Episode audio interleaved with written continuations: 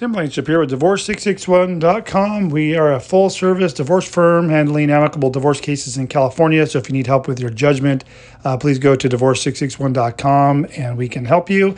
Uh, but we're continuing our conversation going over reasons your judgment can be rejected anywhere in California. And what we're talking about today is the following it says, the judgment cannot require the respondent to reassume use of their previous name unless it is agreed to in the marital settlement agreement or in the stipulated judgment. So, what this is referring to is if you have a former maiden name that your spouse has, uh, sometimes it's not with our clients because we handle all only amicable clients, but some say husbands no longer want their spouse to their wife to uh, use their last name. And this usually happens in, say, short term marriages, a couple of years or you know months or whatnot.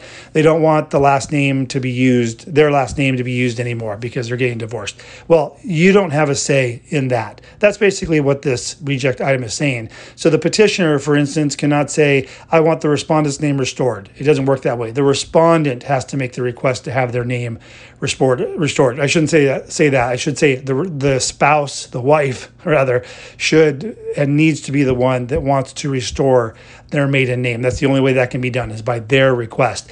Now, one other thing I will add is we always talk about you know, with our clients, and say there's minor children involved, and a mom doesn't want to change her maiden name now, but wants to do it in the future, the question always becomes, well, should I request that?